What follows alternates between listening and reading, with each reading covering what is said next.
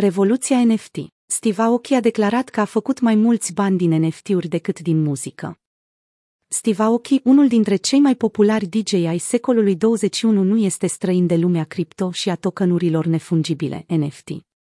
Mai mult de atât, ca artist, Aoki este prezent în spațiul NFT de câțiva ani și își dorește să vadă aceste active unice transformând industria muzicală.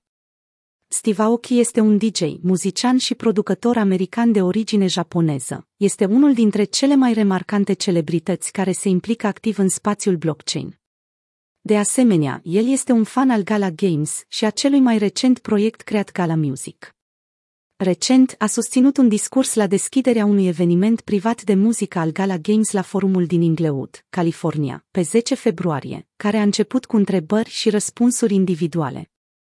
CEO-ul Gala Games, Sarah Buxton, a vorbit despre jocuri și muzică, urmată de artistul electronic BT, care a discutat despre NFT-urile proprii denumite ORPS, care au apărut luni.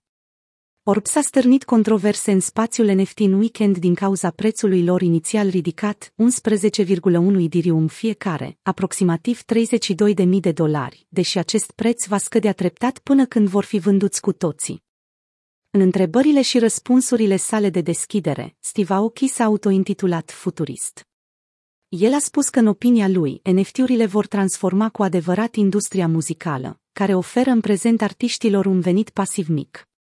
El a mai susținut că concertele sale live ca DJ reprezintă probabil 95% din veniturile sale din muzică. NFT-urile sunt tokenuri unice și nefungibile care există pe un blockchain precum Ethereum, Solana sau Cardano și pot indica dreptul de proprietate asupra unei imagini, a unei piese muzicale sau chiar a unui activ fizic. Piața NFT-urilor a explodat în ultimul an, iar acum a devenit o industrie care valorează multe miliarde de dolari. Dacă nu aș fi activ ca DJ, probabil ar trebui să mă angajez, a spus Steve Aoki, stârnind râsete în mulțime.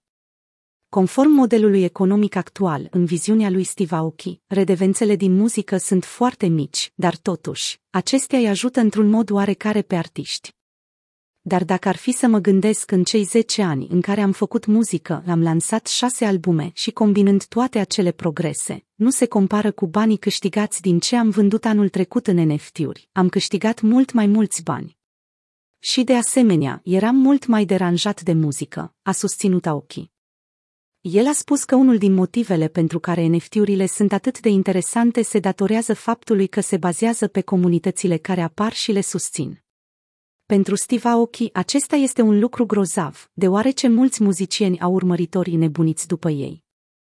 A folosit trupa BTS ca exemplu, dar nu a menționat criticile primite de starurile pop coreene din partea fanilor după ce și-au anunțat NFT-urile.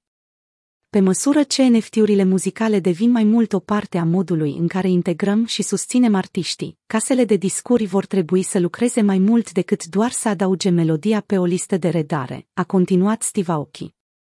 Steve Aoki este un creator, dar și un colecționar.